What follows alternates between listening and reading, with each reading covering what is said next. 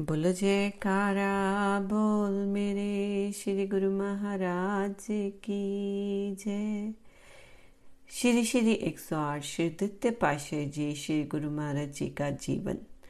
अगम रहस्य, लगभग साढ़े सोलह वर्ष श्री सतगुरुदेव महाराज जी ने सर्वसाधारण को स्थान स्थान पर भ्रमण करके सत्संग उपदेश से किरदारत किया।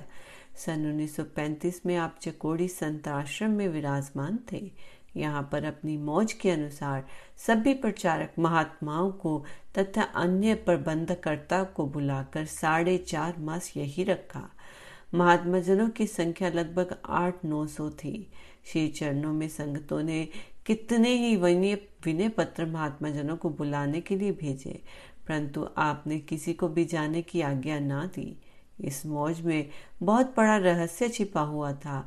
आप महात्माओं को आश्रम में रखकर उनके सम्मुख रूहानियत के रहस्य प्रकट करना चाहते थे, तथा आपने ऐसा ही किया। इस समय में कोई दिन ऐसा खाली ना जाता, जबकि श्री प्रवचन ना होते। यही प्रवचन ही तो सेवकों की पूंजी होती है।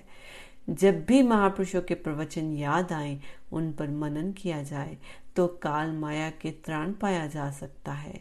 इस प्रवचन अमृत की वृष्टि में से दो चार सत्संग प्रवचन यहाँ लिखे जा रहे हैं, जिन्हें पढ़कर हमें मनन करना है और लाभवंती होना है।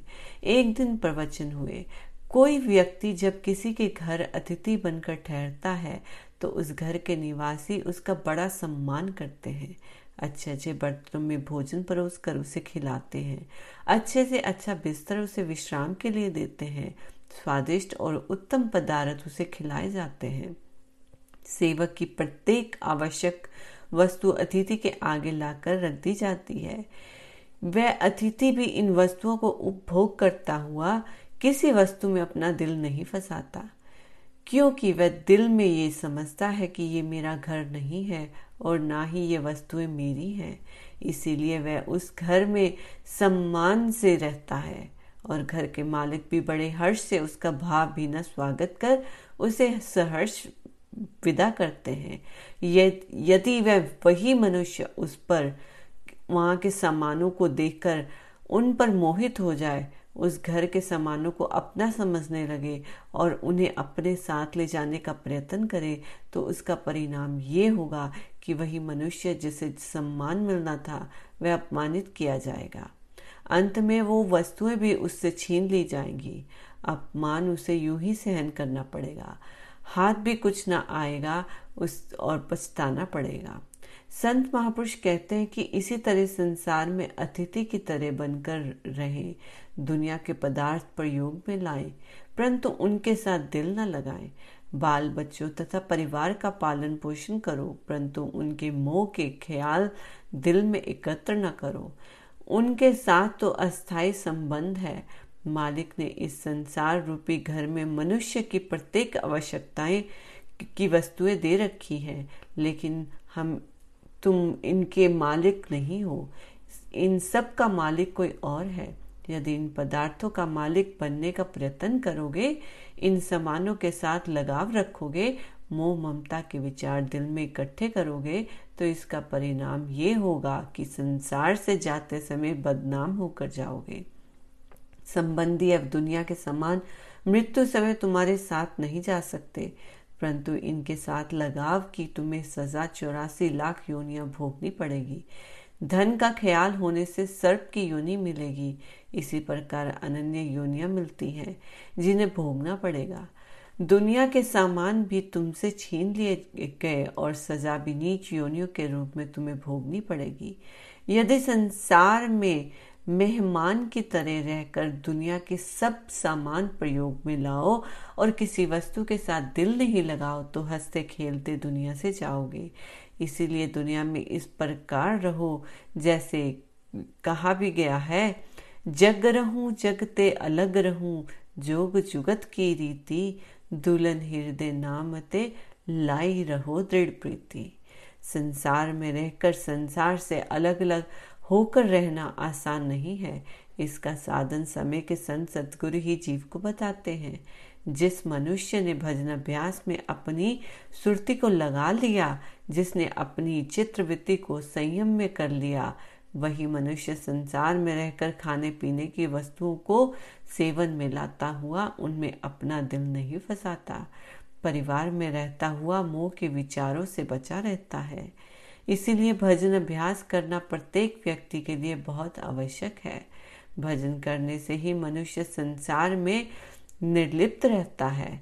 श्री सतगुरुदेव महाराज जी के प्रवचन सत्यता और यथार्थ की कसौटी पर तुले हुए थे। अंतिम समय तक परोपकार तथा परमारथ के पद पर आरूढ़ होकर प्रवचन फरमाते रहे, ताकि इस जीव इन पर चलकर अपना कल्याण कर सके। एक दिन श्री प्रवचन हुए कि सुबह होती है, शाम होती है, उम्र यूँ ही तमाम होती है। समय हर दशा में गुजरा जा रहा है।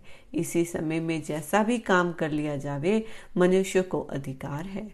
समय ये किसी से नहीं कहता कि तुम इस समय ये काम करो या कोई अन्य काम करो। सूरज ने तो रोशनी देनी है, चाहे उसमें कोई ग्रंथ पढ़ ले, चाहे कोई व्यवहार का काम कर ले, चाहे सोकर समय गुजार दे। काम का करना या ना करना मनुष्य के अपने वश में है। इसी समय में गुरमुख जन अपना परलोक सुधार लेते हैं और सुख रूह होकर संसार से जाते हैं और मनमुख समय गवाकर अपना नुकसान कर लेते हैं। मनमुख अपना सारा जीवन पेट के धंधों में गुजार देते हैं। बिना रूहानी कमाई के खाली हाथ संसार से जाते हैं। परंतु इसी समय में गुरुमुख भजन, अभ्यास, सतगुरु की सेवा तथा सत्संग का लाभ उठाकर अपने समय को सफल करते हैं। महापुरुष फरमाते हैं कि लाख चौरासी जोनी सवाई, मानस कऊ प्रभि दिए बड़े आई ईसु पढ़ी ते जो जो नर चूके सो आई जाए दुख पाई दे मनुष्य जन्म को इसलिए श्रेष्ठ तथा उत्तम कहा गया है कि मनुष्य जन्म में भजन, अभ्यास और सत्संग आदि सब भी साधन हो सकते हैं। किसी अन्य योनि में ये काम नहीं हो सकते। जो लोग मनुष्य जन्म को पाकर अपना पूरा जीवन खाने, पीने और सोने में तथा मोह ममता की पूर्ति में लगा देते हैं, वह जीव अपने रास्ते से भूले हुए हैं। जैसे दो मनुष्य किसी बाग की सैर के लिए गए, बाग के मालिक ने उनको एक घंटा सैर की आज्ञा दी। उनमें से एक ने तो उस समय में कुछ फल खा लिया और पेट भर लिया, परंतु दूसरा मनुष्य घंटा भर वृक्ष एवं पौधों के पत्ते देखता गिनता रहा। एक घंटे के बाद बाग के मालिक ने दोनों को बाहर निकाल दिया।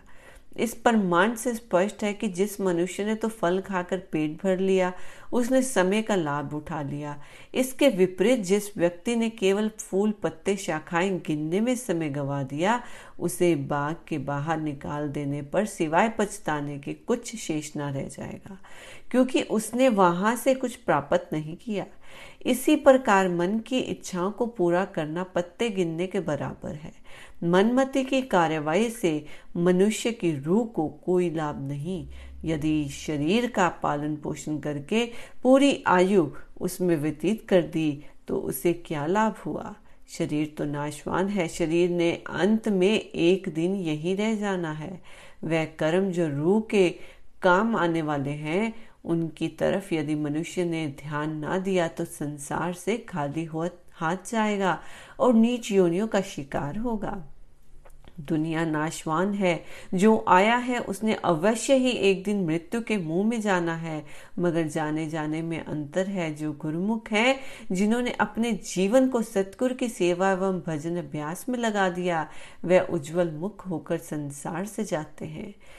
सिंहासन पर चढ़कर अर्थात सम्मान के साथ जाते हैं। जिन्होंने नाम एवं शब्द की कमाई नहीं की उन्हें चौरासी लाख योनिया की यातनाएँ सहन करनी पड़ती हैं। इसीलिए संसार में आकर गुरुमुखों वाला जीवन व्यतीत करो। संसार में उज्जवल मुख होकर जाओ ताकि सं, तुम्हारा संसार में आना सफल हो।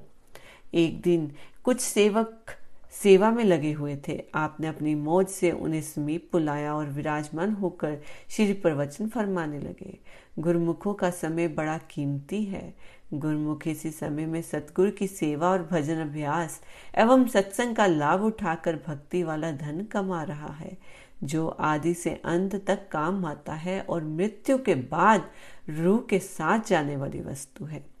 संसारी लोग वह धन कमाते हैं, जो ना तो जीव के साथ आया है और ना अंत में उसके साथ जाएगा।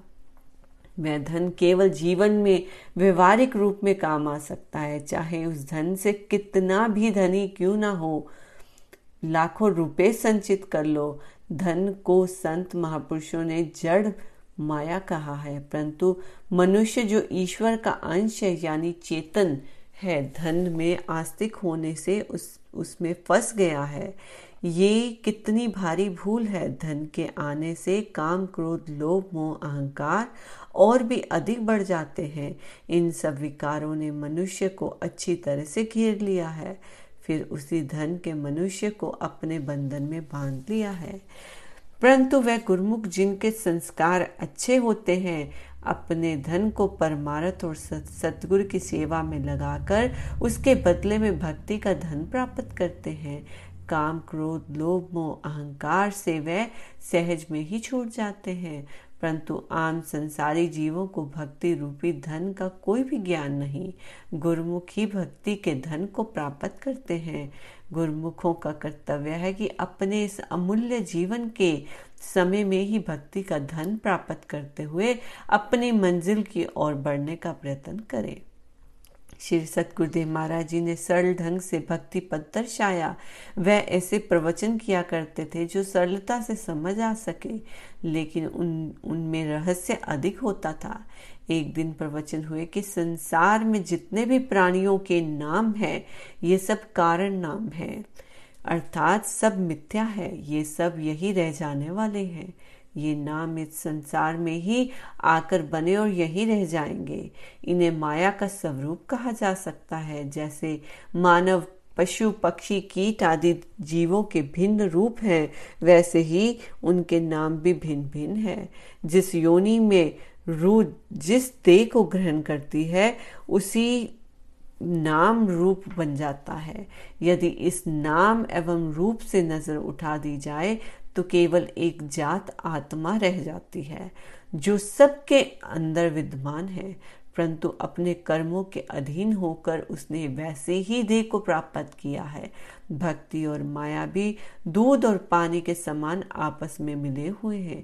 जैसे दूध को अच्छी तरह आँच पर गर्म कर पानी सुखा दिया जाता है और शुद्ध दूध ही शेष रह जाता है। ऐसे ही योग अग्नि द्वारा माया रूपी पानी सुखा दिया जाता है और सत्य वस्तु रूपी आत्मा का ज्ञान प्राप्त होता है। गीता के चौथे अध्याय के सैतीसवें श्लोक में भगवान श्री कृष्ण चंद्र जी परम सखा अर्जुन को उपदेश देते हैं कि हे अर्जुन, जैसे प्रचलित अग्नि ईंधन को भस्म कर देती है, वैसे ही ज्ञान रूपी अग्नि संपूर्ण दुष्कर्मों को भस्म कर देती है। ये ज्ञान पूर्ण संत महापुरुषों से मिलता है, जिसके द्वारा जन्म जन्मांतरों के पाप भस्म हो जाते हैं। वे आत्म स्वरूप को दर्शाते हैं। सभी संत महापुरुष, संत महात्मा यही उपदेश देते हैं कि ये संसार माया का पसारा है। इसमें दिल फसाना उचित नहीं। इस माया के स्वरूप को आँखों में नहीं बसाना, लेकिन व्यवहार रूप में इसे देखना है। इन आँखों में मालिक का जलवा बसाना है। अपनी दृष्टि को सदा अपने लक्ष्य पर रखना है। इस परम सुंदर आत्मा की ओर अपना ध्यान लगाए रखना है, ताकि उस आत्म स्वरूप में ध्यान जड़कर आत्म में ही हो सके। ऐसा तभी हो सकता है जब जीव, भक्ति और माया के पार को पूर्ण महापुरुष सतगुरु से अपना नाता जोड़ता है। जब आत्मा का बोध हो जाता है तो जीव को पता चलता है कि उसका अपना वास्तविक स्वरूप क्या था। तब उसे झूठ और सत्य का ज्ञान होता है और वह सब में उस एक आत्मा को देखता है। इसीलिए ही तो संत महापुरुष फरमाते हैं, ये संसार स्वपन छलावा है, जीव को जल्दी से छल लेता है। संत दादू दयाल जी फरमाते हैं कि संसार को देखकर भूलना नहीं चाहिए। ये उसका असली रूप नहीं है। यदि मानव जन्म इस छलावे में छला गया तो फिर चौरासी लाख योनियों में जाना पड़ेगा। परम संत श्री कबीर साहब जी भी फरमाते हैं, एक वस्तु के नाम बहु लीजे वस्तु पिछान। नाम पच नहीं कीजिए, सार तत्व ले जान। एक वस्तु के अनेकों ही नाम होते हैं।